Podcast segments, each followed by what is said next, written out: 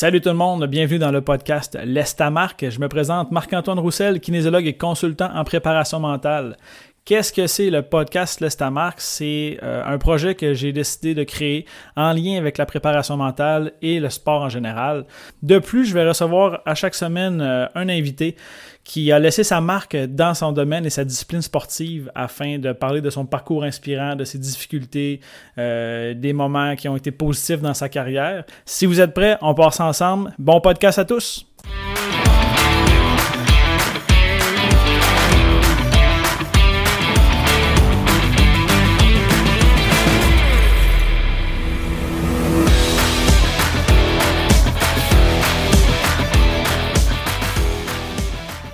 Hey, salut tout le monde, bienvenue dans le 26e épisode de l'Estamarque. Aujourd'hui, j'ai un invité très spécial, mon très bon ami d'enfance, Philippe Lebreu, avec qui j'ai la chance de collaborer au travail de temps en temps, puis euh, qui travaille aussi dans le sport au niveau régional sur la Côte-Nord. Donc, ça va de pair avec l'objectif de mon podcast qui est de faire rayonner les sportifs régionaux.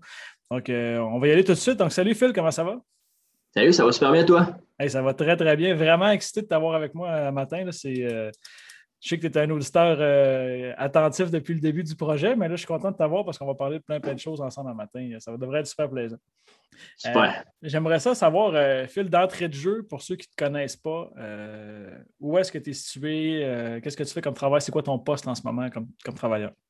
Euh, ben, présentement, je suis directeur général adjoint puis agent de développement à Loisirs et Sport Côte-Nord. Euh, c'est une unité régionale, en fait, qu'il y a dans, une dans chaque, chaque région du Québec. Euh, moi, je vais rester, je suis revenu dans ma région natale, très heureux de tout ça d'ailleurs. puis, ben, c'est ça, je suis directeur général adjoint depuis maintenant un an, principalement attitré à tous les dossiers sport à Loisirs et Sport. Parfait.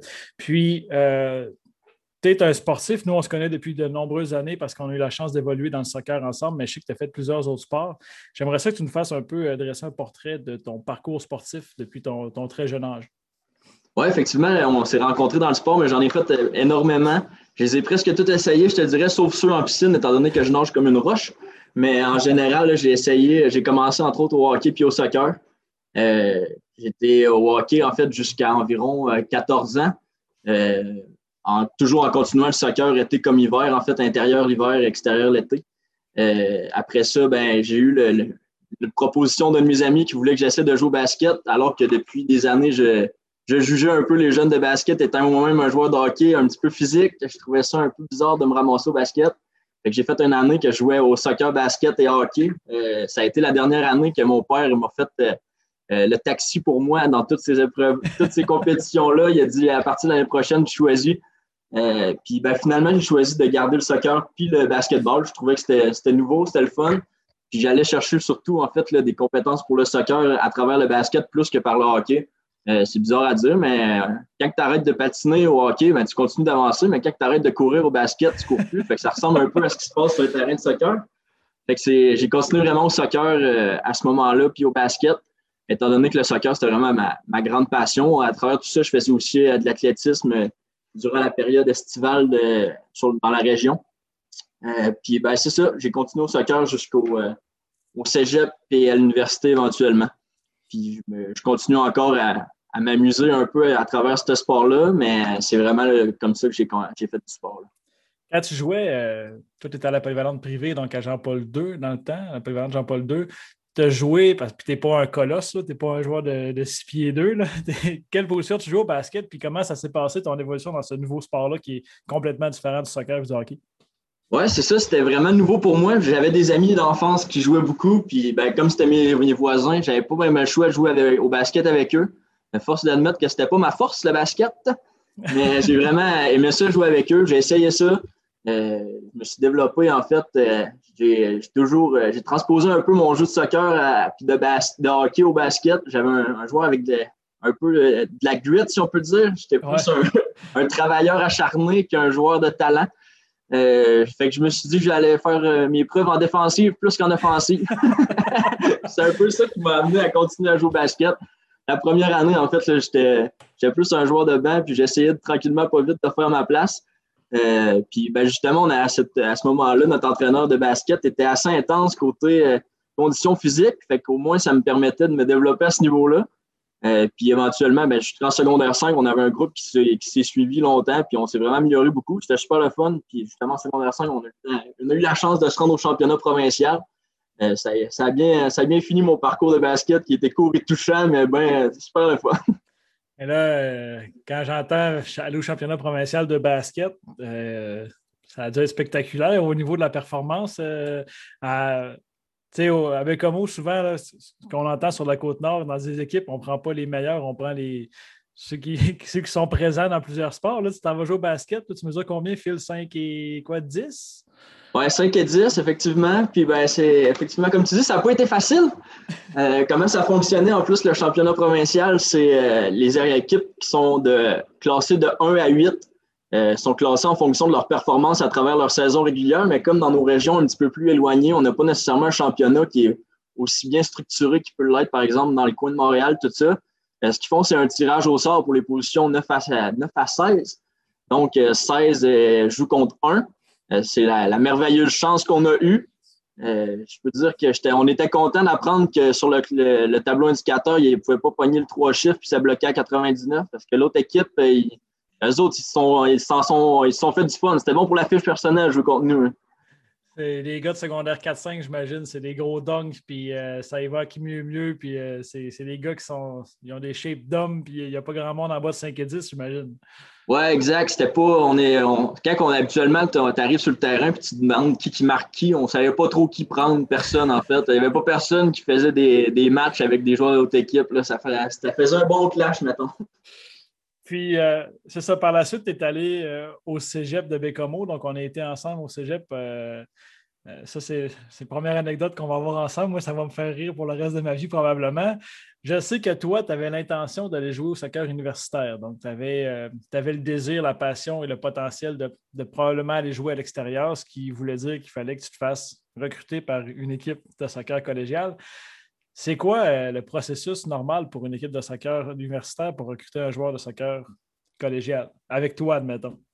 Ben, c'est sûr que, comme tu dis, euh, j'ai terminé mon cégep à Bécomo. Euh, j'avais la, comment je dirais la volonté de vouloir me faire remarquer un petit peu. Fait que j'avais essayé au cégep François-Xavier Garneau avant. Euh, je suis allé faire mes deux, mes deux premières années euh, collégiales là. J'ai fait un peu le même parcours que toi. J'ai aimé ça, mes sciences humaines. Je les ai faites sur trois ans. ouais. Euh, mais les deux premières années, justement, j'étais au cégep François-Xavier Garneau. la première année, en essayant de faire, dans ce temps-là, c'était pas des divisions, c'était niveau 3, niveau 2A, puis éventuellement niveau A. Mais là, j'avais essayé de faire un, Je m'étais fait inviter pour le k 3A. c'est là que la première fois que tu rencontres des joueurs dans un autre niveau. Tu sais, moi, j'étais jouer à Bécomo dans une ligue de garage. Rendu à ce moment-là, les jeunes de 16 ans et moins à Bécomo euh, sont rendus un petit peu dans une ligue plus amicale que compétitive, puis tout ça. Fait que j'étais allé faire le, camp 3A là-bas. Euh, c'est là que je me suis rendu compte que je manquais un petit peu d'entraînement puis que mes matchs du jeudi soir en arrière de la polyvalente à Bécomo n'étaient pas suffisants pour euh, avoir le niveau 3A. Fait que je me suis fait retrancher très rapidement, mais il y avait quand même une opportunité au camp 2A. j'ai fait quelques entraînements, ça a été plus ou moins, plus ou moins concluant pour la première année. La deuxième année, ben là, je suis allé directement au camp 2A. Et malheureusement, la, dernière coupure fut fatale pour moi. Euh, c'est là, que je suis retourné à Bécomo, là, finir au, cégep de Bécomo. Ben, comme tu mentionnais, j'avais la volonté de vouloir jouer universitaire éventuellement. Puis là, ben, je voyais que mon parcours il commençait à tirer à sa fin. Euh, fait que j'ai vraiment juste euh, revenu à Bécomo, fait quand même les démarches avec l'Université du Québec à Trois-Rivières, étant donné que mon programme d'études se donnait uniquement là. Fait que je savais que si je voulais jouer au soccer, ça allait être par ce programme-là. Euh, je voulais quand même aller voir, essayer de tenter ma chance. On avait écrit aux entraîneurs. C'est sûr que quand dans ton CV, tu dis que tu joues pour le domaine de l'horticulture de Bécomo dans la Ligue de garage le jeu du soir, ils n'ont pas vraiment la possibilité de venir te voir ou bien te, faire te recruter. Fait qu'il dit, bon, on va faire un camp ouvert éventuellement. Fait que tu tenteras ta chance, puis on regardera ce que ça donne la première année, mais ça n'a pas été un franc succès encore une fois. Allé faire mes deux pratiques. Moi, j'aimais ça être juste sur le terrain. Ça faisait des pratiques. Ça faisait quand même quelques années que j'en faisais plus. Donc, moi, juste avoir un entraînement, je n'étais super satisfait. Puis, je faisais le temps que je pouvais le rendre à ce moment-là. Ce qui, est, ce qui est quand même drôle, euh, c'est que c'est la réalité pour plusieurs jeunes. Hein. Sur la Côte-Nord, j'avais fait le parallèle au tennis. Euh, moi, j'avais gagné les sélections régionales ici. Tu te penses big shot. Moi, je me rappelle, on a fait un gros souper pour fêter. Hey, je m'en vais au Jeu du Québec, c'est cool. Il euh, n'y a rien qui va m'arrêter jusqu'à temps que tu rencontres un joueur qui, lui, à l'extérieur, il a tout pour t'arrêter. puis là, ils ont la structure sport-études, puis ils t'attendent de pied ferme. C'est là que tu frappes ton Waterloo. Tu, tu dis, ouais, ben, il se fait des choses ailleurs qu'on n'a pas chez nous. Puis là, tu te dis, ah, ben, il va peut-être falloir que je trouve une façon de m'entraîner différente. Puis moi, c'est ce que j'essaie de, de, donner à mes joueurs de tennis. je leur disais, bon, euh, j'en parlais avec Lou Charles dans le dernier podcast tu, vois, tu vois à l'extérieur, tu sais ce que c'est, puis les jeunes, eux autres, sont un peu naïfs. Ils se disent Ah, je suis bon sur la côte nord, puis tu arrives ailleurs, puis là, tu vois ce qui se passe. Ça, donne tout un choc. Puis moi, ce qui m'avait fait rire, bon, le domaine de l'horticulture, ça me fait vraiment rire parce que c'est sûr que tu n'avais aucun tape euh, vidéo de tes parties de, la Ligue de garage. Mais moi, je suis au cégep, je suis en troisième année. Ça fait.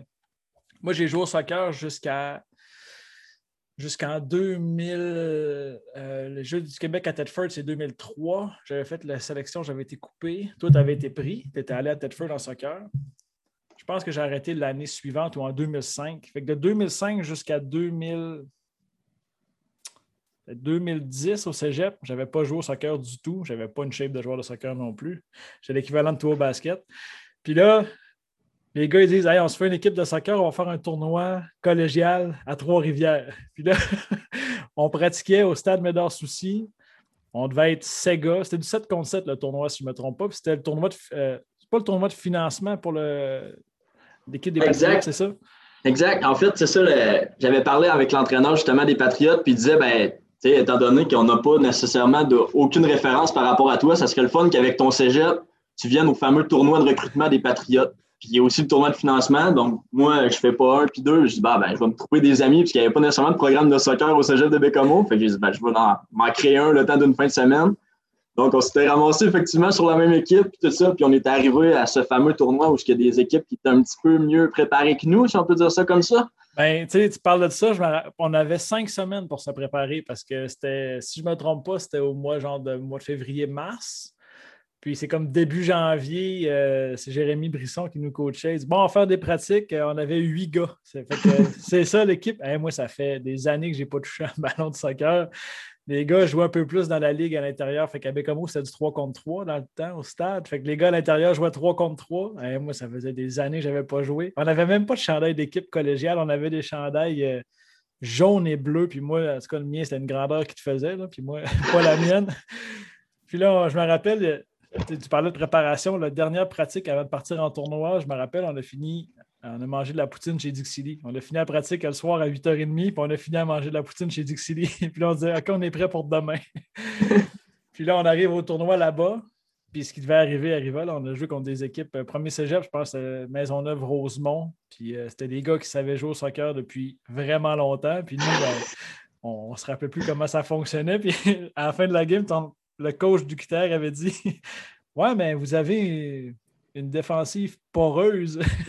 poreuse, ça veut dire qu'il y en avait une, fait que c'est quand même euh, positif, mais ça avait été une déchéance totale, ce tournoi-là. On avait perdu des 7, 8, 9, 10, 0. Ça n'avait aucun bon sens. Non, c'est ça, ça n'a pas été la, meilleure vitrine pour moi pour faire du recrutement, mais c'est ça. J'ai quand même eu la chance de faire ce tournoi-là. Puis ben, c'est à ce moment-là, en fait, comme je savais que je m'en allais à l'université l'année d'après, j'ai dit ben, c'est ma dernière été, je vais pouvoir euh, jouer dans un club, entre guillemets, euh, avant mes études, puis essayer peut-être de faire des entraînements un petit peu. Fait que j'avais envoyé aussi euh, mon inscription, en fait, pour jouer au FC Trois-Rivières dans ce temps-là, qui était le club civil l'été. Fait que je me suis dit, au lieu de partir juste à temps pour l'école, puis aller essayer de faire encore le camp universitaire où ce que ça risque d'être assez problématique, je vais essayer de faire l'équipe à Trois-Rivières. Il y avait une équipe pour la première fois, U21-3A, qui se créait. Puis eh ben, il m'avait dit d'essayer de m'inscrire là-dedans, étant donné que j'étais encore à 20 ans, j'avais la possibilité de jouer avec eux. Euh, fait que j'avais été faire le camp, le camp qui était super adéquat pour les gens de région comme moi, en fait. Ça se passait le vendredi soir, souvent euh, sur mes jours d'école. Fait que euh, je finissais mon cours au cégep à 11h30, je prenais mon, mon auto, je montais à Trois-Rivières, je faisais ma pratique à 8h30. je couchais des fois à l'hôtel, des fois chez un ami à Québec, puis j'en revenais le lendemain. C'était des pratiques d'une heure et demie, je faisais 13 heures de route.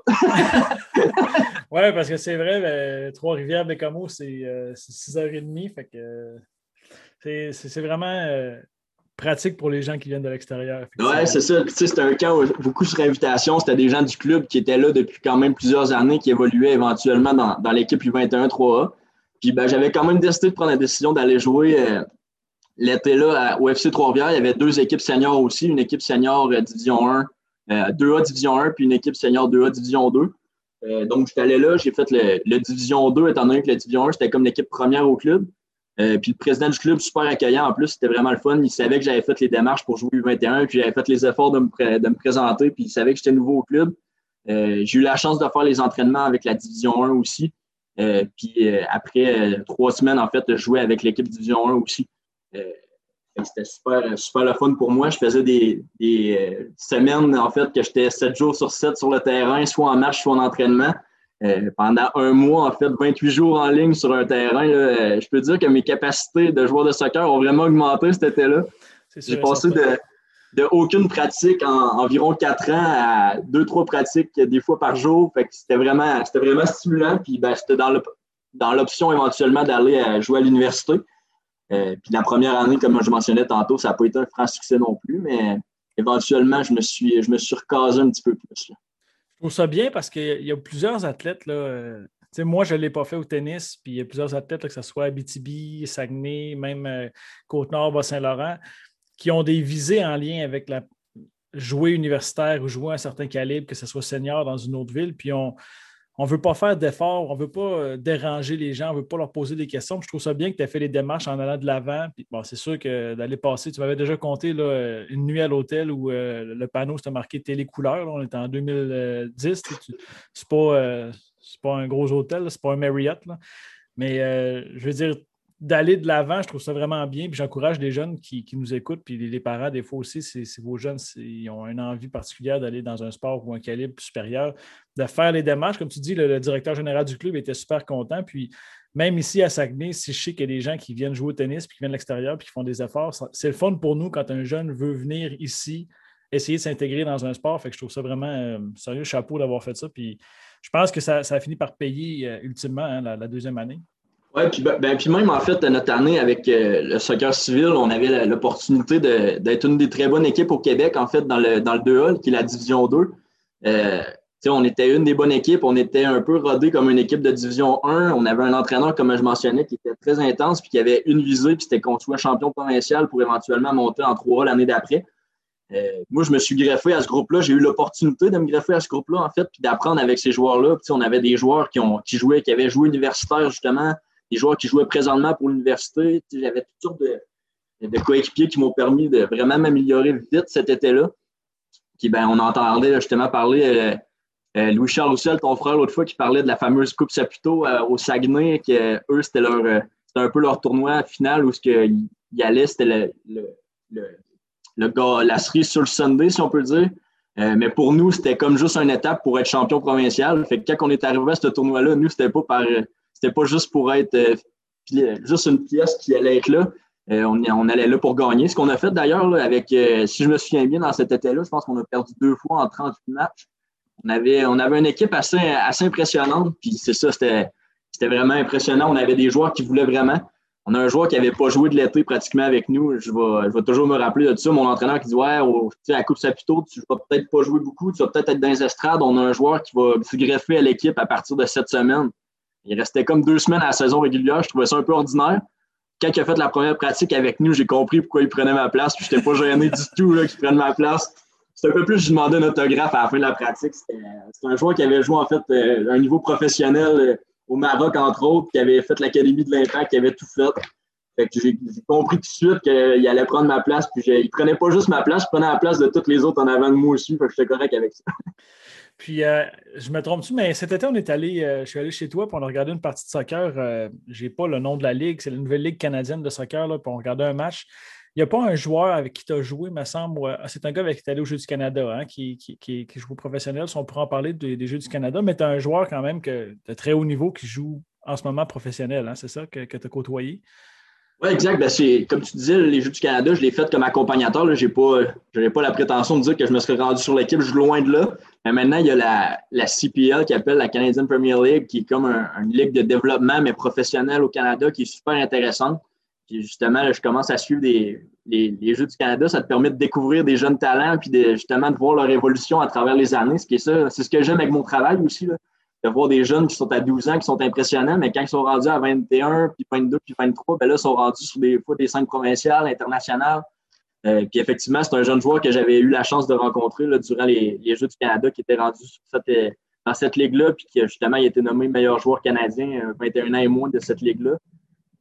qui est maintenant en fait sur l'équipe canadienne U23 en préparation des Jeux olympiques. Donc, assez impressionnant de voir ce jeune joueur-là. c'est qui, qui ce joueur-là, son nom? Il s'appelle Mohamed Farsi, en fait. C'est un jeune homme de Montréal. Puis c'est ça, il joue maintenant pour une équipe, le Cavalry, en fait, qui est à Calgary, si je me souviens bien. OK, c'est bon. Euh, on va faire le lien avec euh, dans le coin des Jeux du Canada et tout ça. Après ton parcours universitaire, tu es revenu en région. Oui. Ton travail en tant que tel, euh, c'est directeur général adjoint, comme tu disais, puis agent de développement. À travers tout ça, ta passion pour le sport et ma passion pour le sport, on a eu à se croiser à plusieurs reprises au niveau des Jeux du Québec. donc, toi, tu as fait 2003 en soccer, 2005. Non, j'ai fait, en fait, j'ai commencé 2001 à la Chine euh, en soccer. Euh, j'étais un des petits jeunes de l'équipe qui essayait de prendre l'expérience justement avec euh, deux de mes amis qu'on avait été sélectionnés cette année-là. Après ça, ben, on a fait le tournoi de sélection en 2002 pour, qui est un peu l'équivalent, mais juste en soccer, l'espèce de championnat provincial. En 2003, je suis à la Tedford Mines aussi. puis éventuellement, en 2007, ben, j'ai terminé en athlétisme aussi. Donc, ça, c'est des expériences en tant qu'athlète. Qu'est-ce que tu euh, qu'est-ce que tu retires de ces expériences-là? Puis encore une fois, je sais qu'avec Amy, on en avait parlé, que les Jeux du Québec à cette île, pour plusieurs personnes dans le monde du sport, que ce soit les entraîneurs, athlètes, euh, les accompagnateurs, les missionnaires, encore aujourd'hui, je sais que si on va aux Jeux du Québec demain matin, on peut en parler que ça a été des, jeux formidables. Qu'est-ce que tu retiens de ces trois Jeux du Québec-là en tant, en tant qu'athlète? Ben, c'est sûr que c'est pas toujours évident. En plus, surtout les deux premières années, c'était des sports d'équipe. Je vais vous avouer qu'à 10 ans, je voyais pas nécessairement à quel point c'était immense les Jeux du Québec. J'ai eu plus la chance de m'en rendre compte quand je suis retourné à Tedford Mines en 2003. C'est une expérience qui est tellement impressionnante pour un jeune, de participer à ça, puis d'avoir la chance de participer à ça, de voir les meilleurs au Québec de, sa discipline, de son âge. Ça, ça, te remet les pieds sur terre, comme tu disais des fois. Là, ah Tu frappes un mur, tu vois des gens qui sont vraiment impressionnants, puis tu sais que ces jeunes-là, tu vas les voir euh, éventuellement sur des scènes un peu plus impressionnantes encore.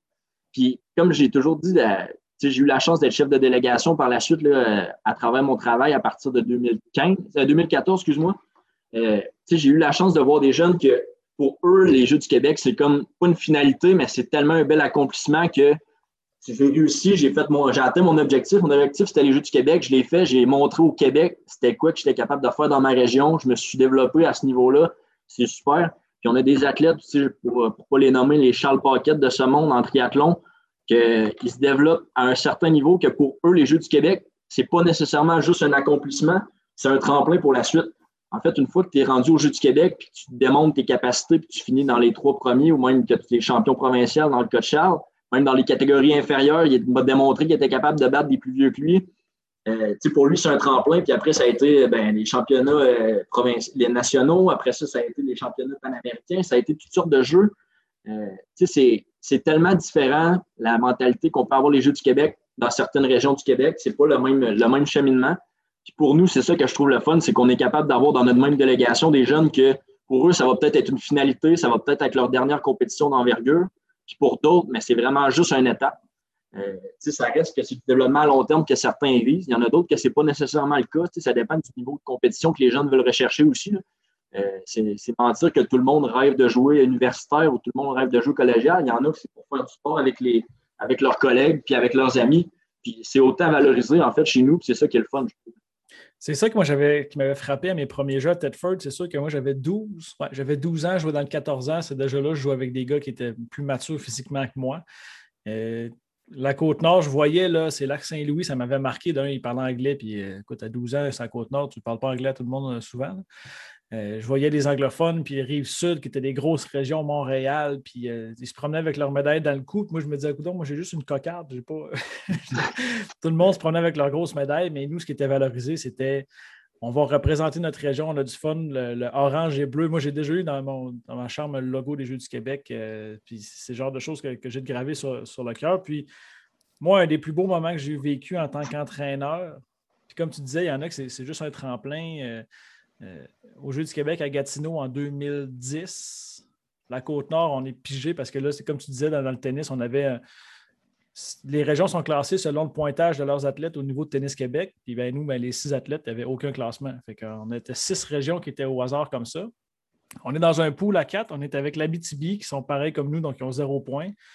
on avait la rive sud qui avait un classement intéressant, puis tu avais Laurentide qui était deuxième, qui était pressenti pour gagner. Première rencontre, on joue contre l'Abitibi, on perd 5 à 1. Deuxième rencontre, on joue contre la rive sud, on perd 5 à 1. Puis après ça, le lendemain, on joue contre les Laurentides. Puis eux étaient supposés de tout gagner les jeux. Puis je me rappelle, il y avait euh, on avait gagné nos deux premières parties. C'est 3-2 pour nous autres. Puis là, je suis en train de coacher une petite fille de la Côte-Nord qui de qui on est très, très proche, sa famille et moi. Puis elle, elle joue pour le fun. Je ne sais pas si tu te rappelles, mais elle a joué pour le plaisir. Puis même que dans les pratiques, quand on jouait, elle ne voulait pas faire des coups gagnants parce qu'elle trouvait ça plate pour l'autre petite fille de, rater des balles. Fait que là, on arrive, euh, on arrive au Jeu du Québec, puis là, on est contre Laurentide. Elle, a joué sa partie. Il faisait super beau. Il y avait plusieurs équipes qui étaient là. Puis le résultat de notre match décidait de ce qui allait se passer dans le reste du tournoi parce que si on battait Laurentide, chose qui était presque impossible, bien, Laurentide allait dans le pool B, puis le Rive-Sud allait dans le pool A, puis là, tout se, tout se passait. À un moment donné, euh, elle perd le premier set, elle gagne le deuxième set. Puis là, on est assis tous les deux. Puis là, elle, elle me regarde, elle shake. Moi, je la regarde, puis je shake. Puis là, tu as toutes les régions qui prennent pour nous autres parce qu'ils ne veulent pas que Laurentide passe. Puis là, ça devient une game, les Jeux du Québec. C'est c'est pas comme du tennis normal à RDS. Là. Tu peux, les régions peuvent crier pendant les, entre les points, puis il y a du bruit. Puis là, il y avait cinq, six régions qui nous encourageaient. Il y avait du monde en masse. Puis elle a dit Moi, je veux juste jouer pour le plaisir. Mais là, j'ai dit, dit, On fait quoi? Là? J'ai dit Tu décides maintenant. J'ai dit Tu participes, tu profites du moment. Ou, bien on y va all-in, puis tu vas chercher ce match-là. Puis je me disais, voyons, là, je t'en parle, j'ai des gros frissons. J'ai dit, Colin, je ne peux pas croire, j'ai dit ça. Elle veut même pas jouer pour euh, gagner. Puis on a gagné contre Laurentides, je me rappelle, ça avait été un match fou, de, fou dans la tête. Ça n'avait aucun rapport, j'en parle, c'est un de mes meilleurs moments sportifs comme entraîneur. On a battu Laurentides. je me rappelle, l'entraîneur de Laurentides, lui, il avait joué à l'Université Penn State, il avait été dans, un gros joueur. Il dit Toi, tu as joué où J'ai joué au Centre de Jardin à Bécamo. c'est le plus loin que je suis allé, c'est là. Fait que c'est vraiment un, moment, les Jeux du Québec, qui, en tout cas, il y a plein d'événements marquants. Là. Moi, à ces jeux-là, je me suis fait opérer pour me faire enlever l'appendix. Fait que ça nous reste dans notre mémoire. Puis, comme tu dis, comme missionnaire, on a, la chance de croiser ces gens-là. Puis par la suite, tu as eu l'opportunité dans ton travail, qui est une opportunité en or, puis qui est une job de rêve, de devenir chef de mission. Comment ça s'est passé? Euh? Ben, tu as été chef adjoint aussi hein, avant, puis après ça, tu es devenu chef. c'est quoi la job d'un chef adjoint, puis c'est quoi la job d'un chef? Exact. Ben, en étant missionnaire, comme tu dis, c'est un, peu euh, de l'accompagnement puis de l'encadrement qu'on fait durant la, la période des Jeux du Québec. Euh, le chef de mission adjoint, en fait, fait un peu ça. Puis le chef de mission, euh, lui, ben, c'est un peu son emploi. À chaque, dans chaque région, il y en a un. Puis habituellement, ben, c'est plus, euh, plus un bénévole, c'est quelqu'un qui fait vraiment la gestion de la délégation du début à la fin, en fait, qui est du moment des qualifications jusqu'à la finale en, tant que tel. ben, c'est ça, moi, en étudiant là-dedans, ben, j'avais eu la chance de faire mon stage en fait à Loisirs et Sport Côte-Nord avec euh, Jessie, qui est notre euh, une chef de délégation qu'on a eu la chance de côtoyer juste avant nous, que moi j'ai eu comme tutrice de stage justement. Euh, puis ben, en étant à mon stage ici, ben, Jessie a eu, était enceinte de son premier enfant. puis ça tombait à la fin de mon stage qu'on allait justement au Jeu du Québec, qui était à ce moment-là à Longueuil en 2014. Euh, habituellement, le stage, justement, c'est chacun des, stagiaires en loisirs, culture, tourisme se retrouver en fait comme adjoint chef de délégation. Fait que ça permet de vivre l'expérience sans être un peu, euh, moi je pourrais dire ça, on the spot. Euh, tu n'as pas, pas, les mêmes décisions à prendre comme adjoint, tu es comme plus en soutien au chef de mission. Fait que c'est quand même plus, c'est moins, moins de pression, entre guillemets. puis ben, Jessie, en étant enceinte, son, son, son congé de maternité commençait en fait juste avant la, la fin de la préparation des Jeux. Donc, euh, c'était moi qui me ramassais comme chef de délégation à ce moment-là. Euh, durant mon stage, une expérience qui est incroyable. En fait, là, si j'aurais pas eu la chance de vivre comme adjoint avant, j'aurais probablement pas euh, été en mesure de prendre le flambeau vite comme ça. Mais apprendre comme ça, dans, sortir de sa zone de confort, comme tu mentionnes souvent, c'est, c'est, t'apprends, jamais autant que sur le terrain. Puis là, ben, j'ai eu la chance justement de faire les jeux comme chef de mission pour la première fois à ce moment-là. Puis ben, l'année d'après, en fait, j'ai été vraiment à l'emploi de Loisirs et Sport Nord. Mon bac étant terminé. Puis ben, depuis ce temps-là, j'ai fait 2015, 2016, 2017, 2018, 2019 jusqu'à en date d'aujourd'hui. Maintenant, les Jeux du Québec sont un petit peu en, en report, en report euh, constant, là, mais euh, c'est mon travail depuis ce temps-là. C'est un travail que j'adore, en fait, justement, de pouvoir encadrer des jeunes, puis leur permettre de se développer, puis leur faire comprendre l'expérience, puis la chance qu'ils vivent, leur, aussi de leur permettre de vivre une expérience le plus, en guillemets, professionnel, en guillemets, avec un encadrement un petit peu plus sophistiqué qu'ils peuvent avoir des fois dans leur club respectif, puis de leur faire comprendre que la délégation de la Côte-Nord, en fait, c'est pas nécessairement juste les compétitions sur le terrain. Quand tu disais que tu l'avais tatoué sur le cœur, moi, c'est ce que j'aime de notre délégation. Souvent, on est une petite délégation. C'est rare qu'on finisse dans des, dans des classements incroyables ou classements des régions. Mais par exemple, je ne suis pas gêné de dire à la fin des jeux que je viens de la Côte-Nord parce que je sais que nos jeunes vont chercher des valeurs par le sport. Ils vont chercher des valeurs pas juste sur le terrain, mais à l'extérieur. Euh, c'est des ambassadeurs de notre région, puis ils prennent cette responsabilité-là très à cœur. C'est ce que j'aime de notre délégation. Euh, comme je vais faire encore référence à un de tes podcasts que tu avais avec Jérémy Lardy qui va chercher éventuellement des prix d'implication communautaire. Je trouve que c'est ça que je vais aller chercher le plus possible dans ma région, euh, d'avoir des gens qui vont aller chercher des valeurs, qui vont les, partager par la suite. Euh, parce que comme je disais souvent, je dis euh, quand tu es un athlète, tu as une date d'expiration. C'est un athlète pour un certain moment, mais être un bon humain, tu es, avec ça jusqu'à la fin de tes jours. Puis c'est tout à ton honneur si tu es capable de garder tes valeurs tout le long de ton parcours sais, rapidement comme ça, je pense à des anciens athlètes qu'on a eu, Marie-Ève, Isabelle Turcotte, qui ont eu une reconnaissance scolaire, Louis Charles Roussel, mon frère aussi, euh, il y a trois semaines à l'Université Laval. Euh, il y a Amy et Kim Dessel, les sœurs qui euh, ont performé à très haut niveau. Véronique Mallette en patinage artistique. on voit Josiane Sinotte, avec qui moi j'ai travaillé, qui est au Centre national d'entraînement. Charles Paquette. Tous des, des, athlètes qu'on a côtoyés. Puis c'est, les Jeux du Québec, ça dépasse largement le, le sport. Puis anecdote, là, moi, en 2010, bon, je me fais hospitaliser euh, pour me faire enlever l'appendice. Puis ce qui est le fun au Jeu du Québec, c'est quand tu arrives en tant qu'athlète, cette année-là, en plus, je pense qu'il y avait eu un giga budget. on avait des épinglettes. Tu te fais donner des épinglettes de la Côte-Nord. Fait toutes les, équipes ont un logo, donc les couleurs euh, X de Bas-Saint-Laurent, c'est bleu et jaune. Nous autres, c'est orange et bleu. Euh, tout le monde. Puis ce que tu fais, c'est que tu socialises avec les autres jeunes, puis tu échanges des épinglettes. Puis on avait reçu, euh, tu sais, ça, moi j'avais reçu bon, euh, des polos, des chandails, des t-shirts, on avait reçu des épinglettes. Je pense que j'en avais une trentaine ou quarantaine. J'avais un gros sac, là. J'avais l'impression d'avoir un sac d'or. Là, moi, je me retrouve à l'hôpital, puis j'ai ben, plus personne avec qui échanger mes épinglettes. Il n'y a pas d'athlète à l'hôpital. Mais moi, j'en donnais aux infirmières que je voyais, fait que je savais qui, qui venait de quel. Tu sais, c'était ton épinglette, je sais que je, sais que je t'ai déjà vu, admettons. Puis il y avait la mère d'un jeune qui était là, puis elle a dit elle dit le bleu puis orange, elle dit c'est la côte nord, ça. Hein? Elle dit j'ai parlé avec quelqu'un de la côte nord hier, puis là, ben, ça donnait qu'à ce moment-là, c'était les premiers jeux de Jesse, puis il y avait eu Eric Pelletier qui était euh, chef adjoint qui était venu me voir à l'hôpital, puis vous autres, la côte nord, on est ici, puis tu sais, je suis là, j'étais en jaquette, là, puis je viens de me faire opérer, j'ai une bedaine grosse comme euh, l'Himalaya parce que je suis gonflé d'air, puis j'ai tout le temps été fier de représenter ma région, puis les infirmières, ils savaient, puis ils allaient voir les compétitions, puis ils étaient contents, puis je trouve ça bien ce qu'on essaie de transmettre aux jeunes athlètes, les valeurs qu'on a, puis d'avoir des, bannières d'esprit sportif. quand on annonce une bannière d'esprit sportif dans notre équipe, la Côte-Nord, c'est comme si on venait gagner la médaille d'or dans toutes les disciplines. Il y a bien des régions pour lesquelles ça, ça vaut rien. C'est le résultat qui est important. Mais la Côte-Nord, je trouve ça vraiment fascinant de voir à quel point on est tout le monde dans la même direction. Autant ceux que c'est leur premier jeu, puis ceux que c'est leur dernier jeu, puis qui vont s'en servir comme tremplin ou comme finalité. Je trouve ça excellent, la valeur qu'on a de, promouvoir la région au niveau des, Jeux du Québec. C'est quelque chose qu'on met de l'avant de plus en plus, puis qu'on fait quand même depuis plusieurs années. Euh, on a une bourse qu'on fait en fait à l'intérieur de nos Jeux du Québec, qui est la bourse Alice Cloutier, Alice, qui est une de nos anciennes missionnaires, ancienne athlète, ancienne euh, grande ambassadrice. Très bonne amie à toi et à moi également, qu'on est allé à l'école avec elle. Oui, exactement, qu'on a malheureusement perdu trop jeune, mais que son père a toujours, euh, on a toujours reconnu ces, fameuses valeurs qu'elle, elle avait. Si on, moi, j'arrête pas de dire, si j'avais 150 euh, athlètes par année, que ce serait des personnes comme Alice Coutier, j'aurais la plus belle délégation de l'histoire du, monde. Ah euh, c'est vraiment des valeurs que, oui, elle était ultra compétitive quand elle est rentrée sur. C'est une athlète en judo, en fait, pour, pour en parler. Euh, sur les tatamis, Jeux du Canada, Jeux du Québec, elle, a tout fait ce qui était possible. Elle était venue comme missionnaire par la suite. Euh, c'est des valeurs comme ça qu'on va aller chercher. C'est des gens qui s'impliquent, oui, sur le terrain, que le résultat, oui, est quand même important, mais peu importe ce qu'il va avoir, ils vont donner leur 110 tout le long. Mais par exemple, si jamais ils mangent un cuisant revers, mais tout de suite après, ils vont quand même être super sympathiques avec les bénévoles, ils vont être contents d'être là, ils vont prendre l'expérience.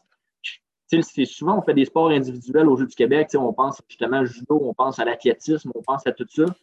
Mais ce qu'on essaie de créer, c'est plus qu'un esprit d'équipe à l'intérieur d'une discipline, c'est un esprit d'équipe justement de délégation complète. Je pense que c'est là que c'est stimulant, c'est là que c'est le fun. Quand on arrive justement dans une, qu'on a l'opportunité, je vais pour nommer par exemple en 2018, si je me souviens bien, je pense que c'est à Tedford Mines, notre équipe de volleyball féminin qui a une super cuvée qui est excellente, qui a finalement réussi à se rendre en finale aux Jeux du Québec. Je ne sais pas si vous savez à quel point c'est difficile en région avec des longues distances entre chacun des clubs de faire une équipe entre guillemets All-Star, un pick-up, comme on, comme on peut nommer avec les meilleurs joueurs de chacune des municipalités, de créer une chimie d'équipe à l'intérieur d'une période de temps qui est quand même assez restreinte, puis d'aller compétitionner contre des filles qui viennent, par exemple, de grands centres comme Montréal ou Québec ou quoi que ce soit, qu'eux ont l'opportunité d'avoir du sport-études. Euh, c'est, ça fait partie de leur quotidien, en fait. Là.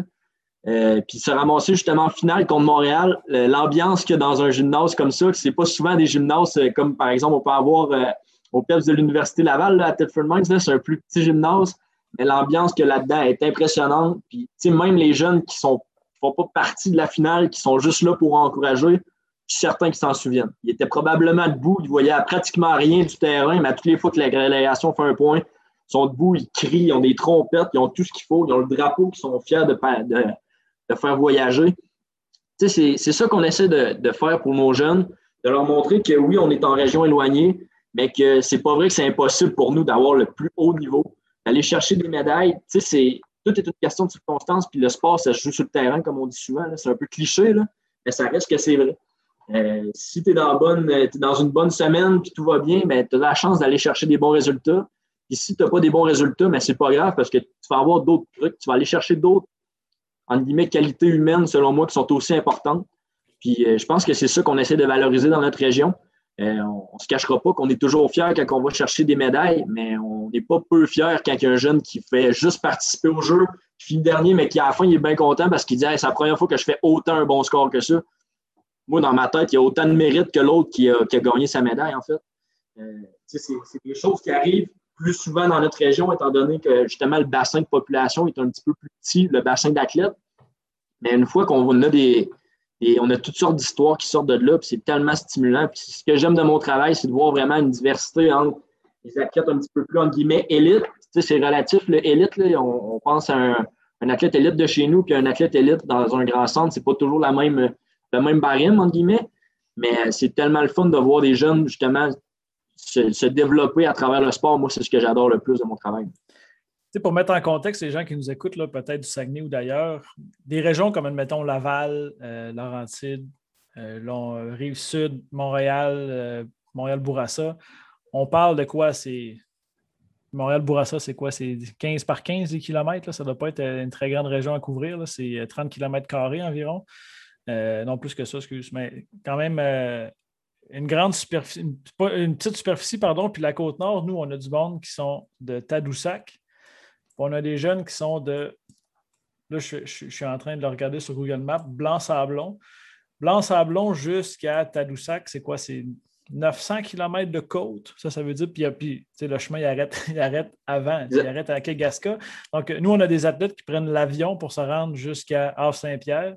Puis après ça, ils doivent prendre l'autobus jusqu'à Sept-Îles. Puis après ça, prendre l'autobus jusqu'à Bécomo. Puis après ça, on monte là-bas. Fait qu'on a une région que on a plein de jeunes. On n'a aucune chance de se croiser dans la vie de tous les jours. Moi, mes, équipes de tennis, quand je suis allé au jeu, c'était cinq personnes de cette île. Moi, je suis de Bécomo, on se voyait trois fois par année. Il faut que tu fasses une équipe et que tout le monde soit en même temps. Ton équipe de, basketball, de volleyball, c'est la même, chose. on n'a aucunement les chances de se croiser.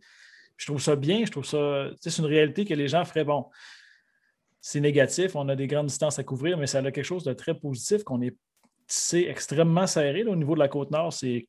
Moi, je me rappelle, quand j'y vais comme missionnaire, je prends toujours des sports que je ne connais pas ou que j'ai pas, pas d'intérêt, mais que je n'ai pas d'affinité. moi, la dernière fois que je suis allé, c'était à, euh, à Saguenay-Alma. Donc, c'était en 2016, 17. 17. 2017. Moi, j'ai l'équipe de Ringuette. J'ai aucune idée comment ça fonctionne. Puis les filles de Ringuette, si des fois je les vois passer euh, quand je vais à Bécomo, cette île, on se dit encore salut. Puis euh, je me rappelle, j'avais amené des gars de hockey, j'avais amené des filles de natation. Avec les autres missionnaires, on s'amuse. Puis tu pars avec ton équipe de ringuettes que tu connais rien, tu t'en vas voir une compétition de plongeon, personne ne connaît rien, puis on était là, puis on tripait autant que, tout le monde qui connaît ça. C'est super agréable. Ce pas toutes les régions qui sont comme ça. Non, exact. comme tu mentionnais, ben, il y a une réalité de distance entre chacune des municipalités, puis aussi une réalité qu'habituellement, on joue tout un contre l'autre. Euh, je prends par exemple, moi, c'est quand je vois par exemple un sport comme, par exemple, la nage synchronisée, maintenant, la natation artistique, c'est deux clubs dans notre région, c'est Bécomo, Sept-Îles, donc il crée une rivalité à l'interne de notre région. Mais par exemple, quand les filles sont sélectionnées, puis j'ai la moitié de ma délégation qui vient de Sept-Îles, l'autre moitié qui vient de Bécomo, mais quand j'arrive au Jeu du Québec, ça paraît plus. Puis ils personne ne va s'en rendre compte. C'est pas vrai que la petite fille de Bécomo va être isolée ou bien que la petite fille de Sept-Îles va être isolée. Il y a une chimie qui se crée, puis ça, c'est de plus en plus, en fait, malheureusement, dans notre temps, c'était peut-être un petit peu plus euh, séparé, entre guillemets. Tu sais, je me souviens quand on était au Jeu du Québec, on arrivait, par exemple, dans les dortoirs. Euh, il y avait un côté les gens de Sept-Îles, l'autre côté les gens de Bécomo, euh, les participants de Port-Cartier qui se mixaient un peu dans le milieu. Tu sais, ça, je parle pour le soccer de, mon année. Mais c'est plus ça, c'est plus le cas. C'est sûr qu'il y a quand même des interrelations qui se créent par eux-mêmes, étant donné que c'est des jeunes que tu connais un peu plus, c'est tes amis que tu côtoies à l'école. Mais quand ça fait quand même une couple de fois que tu t'entraînes avec eux, puis que la chimie se crée, quand tu arrives au Jeu du Québec, tu ne vois plus, euh, tu vois plus la ville Bécomo, cette île, puis tu vois juste la Côte-Nord. Puis ça, c'est vrai pour toutes les municipalités. Je parle de Bécomo, de cette île, étant donné que c'est comme nos deux plus grands centres. Mais quand tu parlais de Blanc-Sablon, quand on arrive justement dans la délégation au Jeu du Québec, en athlétisme, souvent, ils ont une. Ils ont, je ne sais pas qu'est-ce qu'ils ont dans l'eau là-bas, mais c'est des lanceurs impressionnants. Puis j'ai des athlètes qui ont déjà été reconnus par la Fédération d'athlétisme comme des athlètes relève puis élite. C'était juste pour Wyatt Roberts, pour ne pas le nommer, qui était champion provincial de javelot, et qui ne s'entraînait pas. oui, c'est ça. Parce que Wyatt n'a pas nécessairement une piste chez eux. Il y avait, oui, un javelot, il se pratiquait un peu tranquillement, pas vite. Ce qu'on faisait, c'est qu'il arrivait au championnat régional, il faisait sa compétition, on se rendait compte qu'il était incroyable, il gagnait, il se qualifiait pour les Jeux du Québec. Il restait deux semaines de plus au championnat régional, souvent. Là, on l'encadrait avec un entraîneur de lancer de javelot ici. Il apprenait un petit peu plus de technique, puis il arrivait au championnat provincial, puis une fois sur deux, il gagnait une médaille. Ah, c'est Wyatt, c'est ça, c'est un jeune. Euh, en plus, c'est la réalité qu'on a dans notre région, c'est super le fun. C'est des communautés anglophones qu'on a. On n'est pas habitué de les côtoyer tant que ça au quotidien, c'est ça serait mentir de se le dire. Mais quand on arrive au championnat régional d'athlétisme, il y a des jeunes de la Basse-Côte-Nord qui sont là, puis ils apprennent à connaître les jeunes de Bécomo, ils apprennent à connaître les jeunes de cette île quand ils arrivent justement au Jeu du Québec à la finale provinciale, ben, ils font partie de l'équipe à part entière. C'est ça qui est le fun de la délégation de la Côte-Nord, c'est que tout le monde vient uniquement vient se greffer super vite à la gang. Ça, c'est, je pense que c'est tout à l'honneur de nos jeunes de faire ça, pas isoler personne. Puis, on a des réalités dans notre région. On parle souvent justement des, communautés euh, anglophones, étant donné la base Côte-Nord qui sont chez nous. On a des communautés autochtones aussi. Ça, c'est le même principe. C'est des jeunes quand on arrive au Jeu du Québec, ils font partie à part entière de l'équipe. C'est super le fun de voir un gros esprit d'équipe. Ce n'est pas une équipe de 4, 8, 12, 16, c'est une équipe de 150 qui se crée. Quand on rentre dans une place, ça paraît et c'est le fun. moi, c'est. C'est ce que j'aime le plus. Là. Ça me fait rire. Ben, juste pour remettre les gens en contexte, euh, quelqu'un qui part de Blanc-Sablon, c'est 5 heures de vol, donc jusqu'à cette île. Puis après ça, cette île, c'est minimalement à 5 heures et demie euh, ouais, 5h30 de Tadoussac. Puis Tadoussac, on n'est pas rendu ailleurs que la Côte-Nord. ça veut dire que tu as fait 10h30 de transport, tu es encore chez vous. Fait que là, le plus proche que tu peux aller, c'est Saguenay. Puis c'est rare qu'ils sont à Saguenay. Fait qu'après ça, ça fait des grandes. Euh, ça fait des grandes distances à couvrir. Puis tu, parlais quand on arrive à quelque part. Je me rappelle, il y a une année. C'est quelle année qu'on avait des klaxons de voiture? C'est. Euh, Oh, bonne question. Je me souviens pas ben, Je pense que, honnêtement, je pense que les 17 autres ou les 18 autres régions ont demandé à ce qu'on arrête d'avoir un klaxon comme ça. Ça n'avait aucun rapport. On arrivait à 5 ou on arrivait à 150. La terre tremblait, puis tu voyais à Côte-Nord qui arrivait. Ça n'avait aucun rapport à quel point on était fatigant. Mais la Côte-Nord, on est reconnu pour ça. Hein. Partez pas une guerre de chansons dans une cafétéria contre la Côte-Nord, quand même rien que vous soyez 15 régions, ça va finir que les trois filles de la Côte-Nord vont peut-être la gagner. Fait que c'est ça que ça donne. C'est super, c'est super cool. Je, te demande euh, ton plus beau souvenir en tant que missionnaire. En tant que, admettons, gars, on va y aller en tant qu'athlète, en tant que missionnaire, donc accompagnateur de région, puis en tant que chef de mission.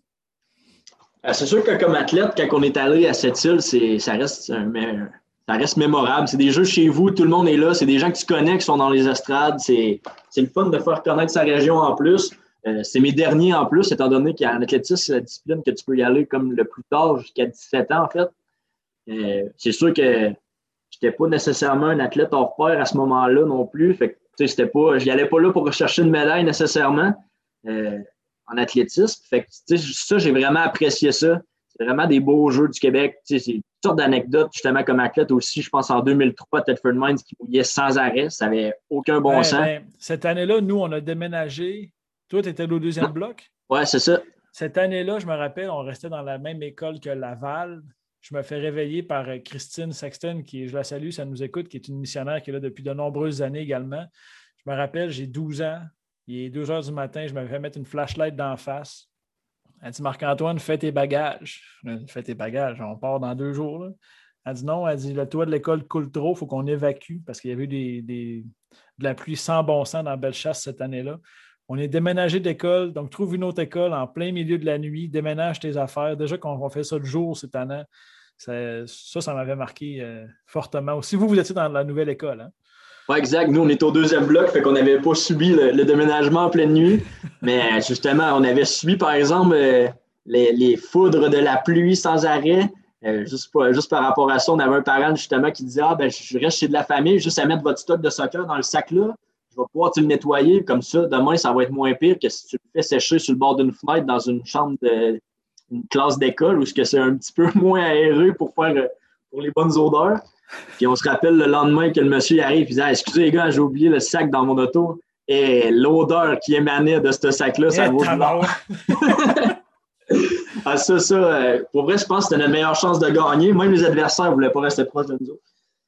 Ça, c'est phénoménal comme athlète. Euh, si moi, je repense en tant qu'athlète, un souvenir, euh, il y en a plusieurs. Moi, ben, je me rappelle, il y avait un gars ben, en fait, mais les cérémonies d'ouverture, mes premières cérémonies d'ouverture, puis là, tu vas entendre mon père rire, c'est sûr et certain. Première cérémonie d'ouverture, on est justement à Tedford en 2003. C'est un stade de baseball qui peut accueillir, si je ne me trompe pas, c'est 3000 ou 5000 personnes, des grands, grands estrades qui montent vraiment en haut.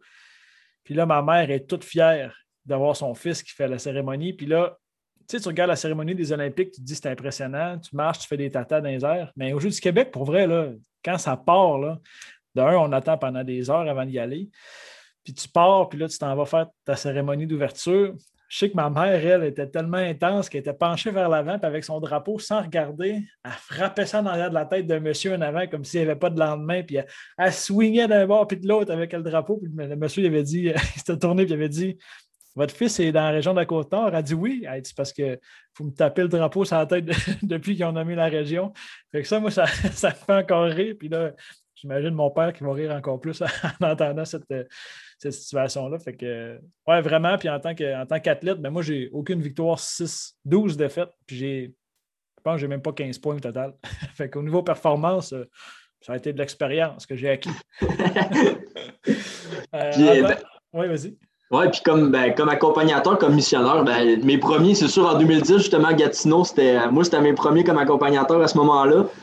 Euh, j'avais la, gang de basket. J'étais super content. En plus, j'étais avec un de mes amis qui était entraîneur à ce moment-là.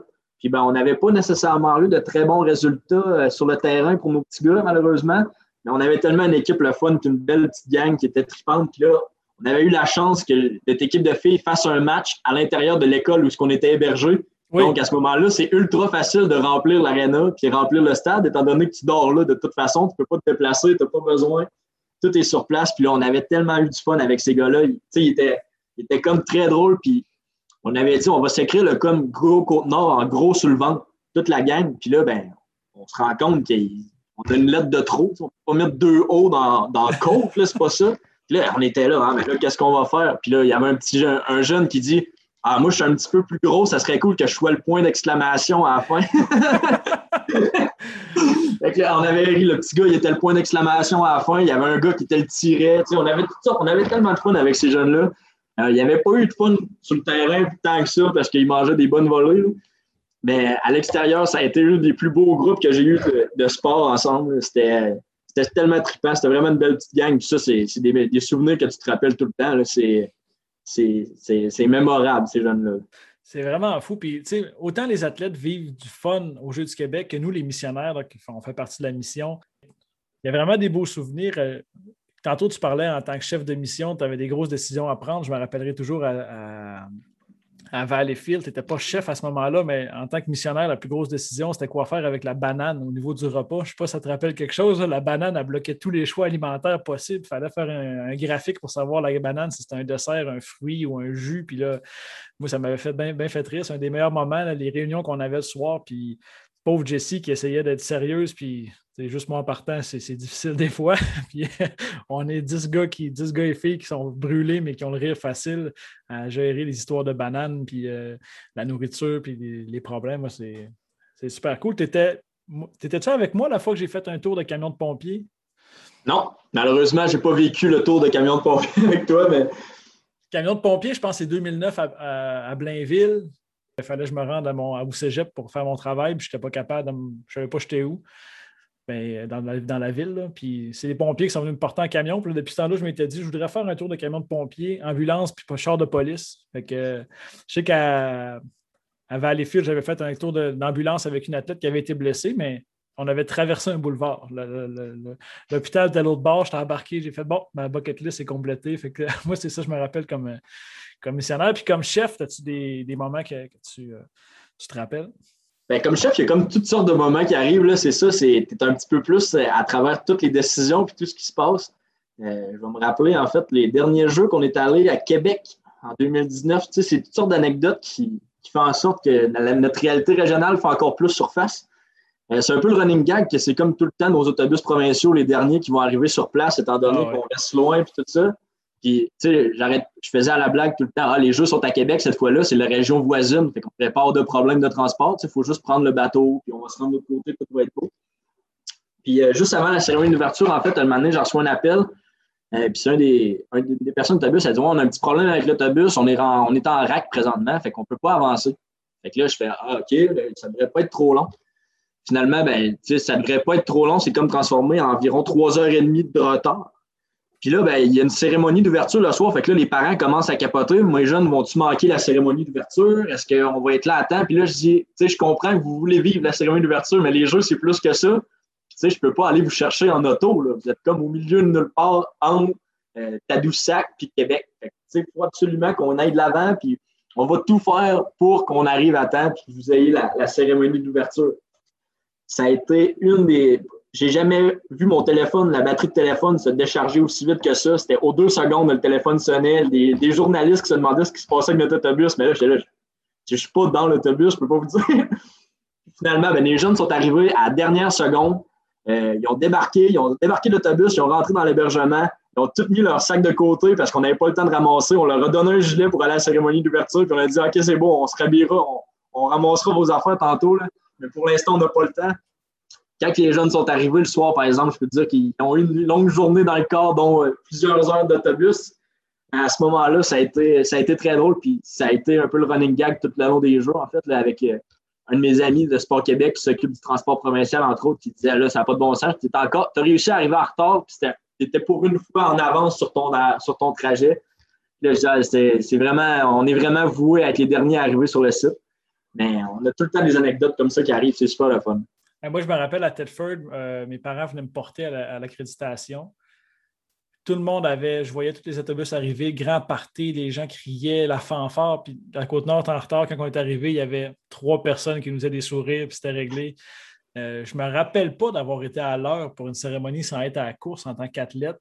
En tant que missionnaire, je pense que Saguenay, qu'on a été sur la coche les deux fois, mais euh, Abitibi, euh, Gatineau, on est toujours à la dernière minute. On est des gestionnaires du chaos. C'est drôle parce que dans la salle d'émission, ils mettent un PowerPoint live de savoir les autobus sont où. Puis là, tu mettons Laval, la cérémonie, je ne sais pas, on était, cette fois-là, on était à Rosemère. Puis tu avais Côte-Nord qui était parti la journée d'avant de cette île. Puis là, en route, puis tu as Laval, mettons, départ dans 15 minutes, arrivé dans 30 minutes. c'est pas la même affaire pantoute. C'est notre réalité régionale, puis j'arrête pas de dire aux parents, c'est vrai que c'est le fun à repartir à la fin des jeux, à repartir avec ton jeune, puis à repartir en auto. Mais le transport en autobus reste un moment où que les jeunes ils ont du fun, puis il se passe toutes sortes d'anecdotes là-dedans. Fait que de plus en plus, j'encourage mes gens à le faire. Euh, ben, il y a toutes sortes. Là, je te parle plus d'événements un peu plus logistiques, mais j'ai des moments là, au Jeu du Québec, notre équipe de, de justement hockey féminin, que ça faisait pas longtemps qu'il était créé. C'était des jeunes qui commençaient à jouer. Ça n'avait pas été facile. Euh, une équipe qui avait justement des joueuses qui euh, partaient des escoumins, Il y avait une joueuse d'Escoumin, une de Forestville, certaines de Bécomo, de Port-Cartier, de la communauté de Ouachat, une fille de Pessamit.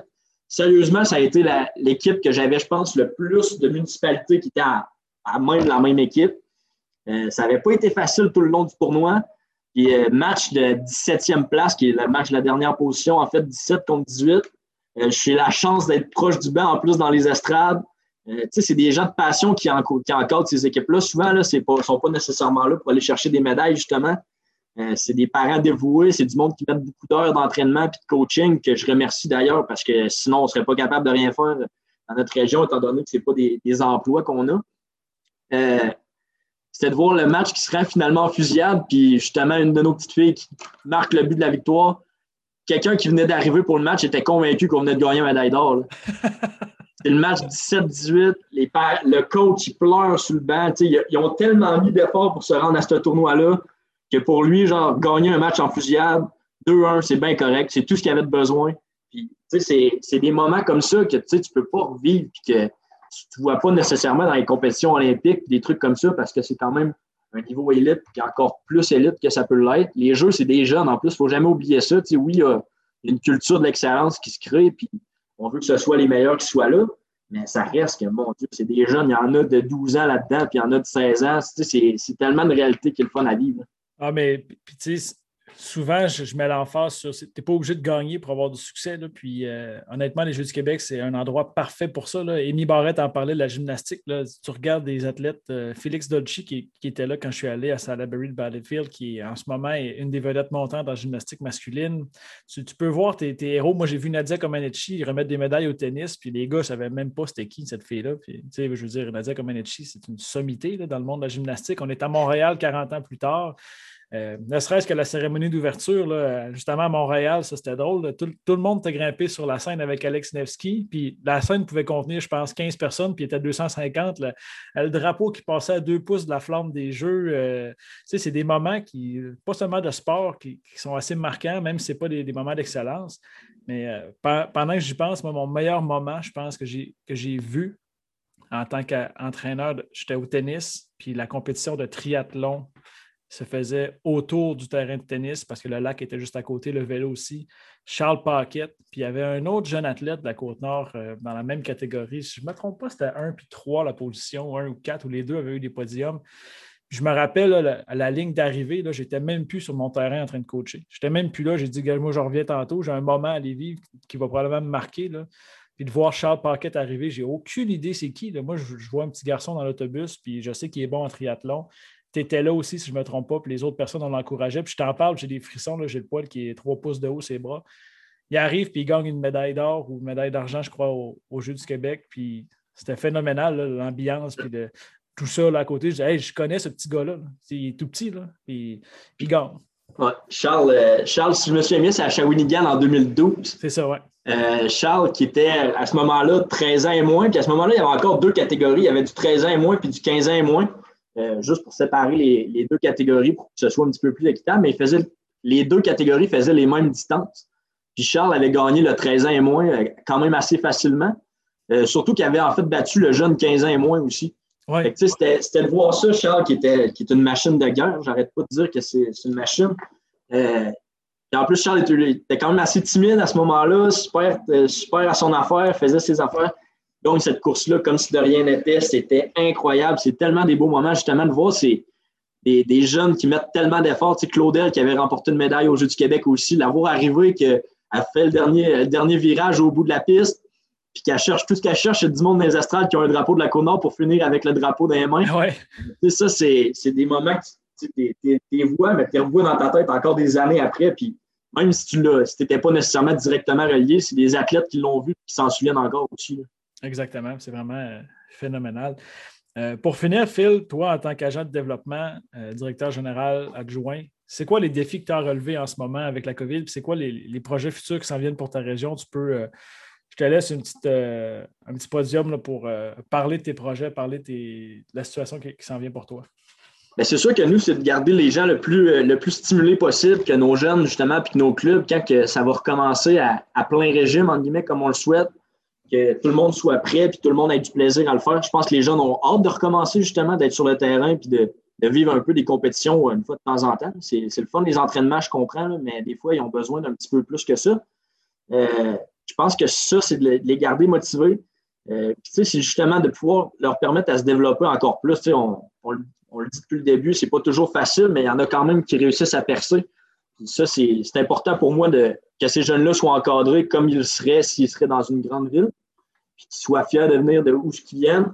Euh, on a une fondation à Loisirs et Sport qu'on essaye tout le temps justement de, de faire la promotion de ces jeunes-là puis de les encadrer. C'est un programme de bourse annuel euh, pour justement développer, oui, la relève, mais pour l'élite aussi, puis pour montrer qu'on est fiers de eux tout le long de leur parcours. Puis même si des fois, ben, ils n'ont comme pas le choix de quitter notre région, malheureusement, ça reste que ça reste des ambassadeurs de chez nous.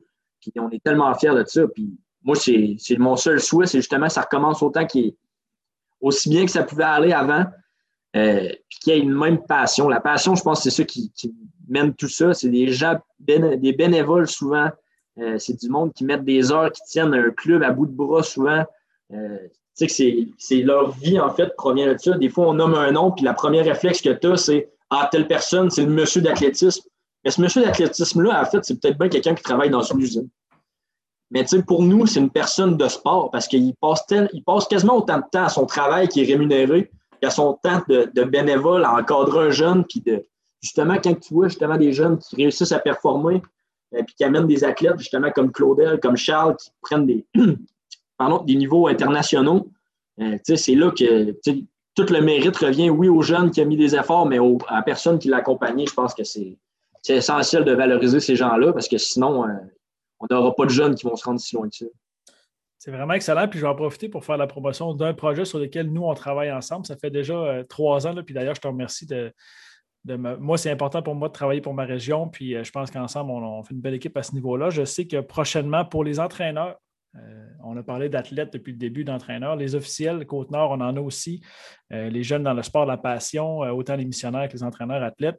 Je sais qu'on va travailler ensemble justement pour un projet pour les officiels, pour le développement des habiletés mentales au niveau des officiels. Tu peux en parler un petit peu si on est capable de rejoindre quelques personnes à ce niveau-là qui pourraient être intéressées?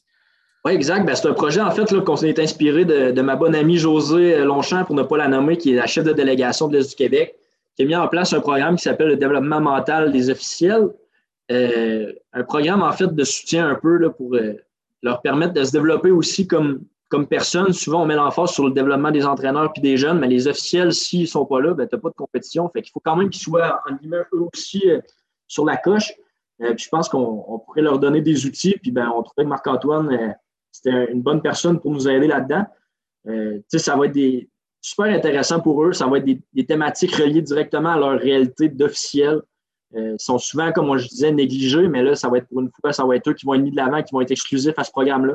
Euh, espère en encadrer le plus possible, puis on espère qu'ils vont apprécier l'effort qu'on fait pour eux, pour les remercier un petit peu aussi de, ce qu'ils font, parce que, comme je disais, ben, c'est oui, c'est des bénévoles, souvent les entraîneurs, mais il y a bien des officiels que c'est des bénévoles ou tout, tout comme, là, des fois, c'est des officiels, mais payés à à 5 du match, ce n'est pas, pas une rémunération, ça, c'est, juste pour payer ton essence pour te rendre au terrain. Ouais. c'est, des gens qui le font par passion, qui le font par passion de leur discipline. Le développement de nos jeunes sont essentiels, puis je pense que c'est le temps qu'on mette un petit peu d'investissement là-dedans. Super, excellent, Phil. Puis euh, Vraiment heureux de t'avoir reçu. Euh, on sent vraiment la passion et l'attachement pour ta région. Je trouve que tu es à ta place. Je trouve que tu, mérites tout ce qui t'arrive. Tu travailles énormément fort. Puis j'encourage les gens de la Côte-Nord qui ont des questions. Vous pouvez écrire à Philippe, vous pouvez m'écrire à moi. Euh, même les gens du Saguenay, des fois, si vous pouvez parler à votre association régionale, peuvent être en contact avec Philippe pour avoir certains trucs. Euh, si les Jeux du Québec, ça vous motive, il y a une façon de travailler pour essayer d'atteindre vos objectifs, d'aller participer. On parlait tantôt comme missionnaire. Euh, des fois, on prend beaucoup d'anciens athlètes parce que les, valeurs que, tu veux en fait donner à ta région depuis plusieurs années avec Jesse aussi, c'est des valeurs qu'on veut avoir comme employé, travailleur pour les, Jeux du Québec. Si vous êtes intéressé, vous pouvez te rejoindre. Le site de l'URLS, si les gens veulent aller voir, c'est urlscn.qc.ca. Parfait, super. Puis aussi, on peut faire un lien pour la fondation, ceux qui veulent donner euh, un don. Est-ce que c'est toujours euh, accessible à n'importe quand, ça?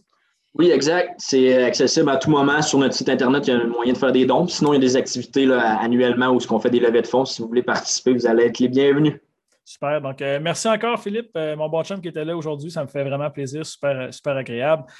Te souhaite de passer une bonne fin de journée, puis on va se revoir très prochainement pour d'autres projets ensemble. Eh, mais merci à toi, c'est super fun. Super, merci Phil. Bye. Bye.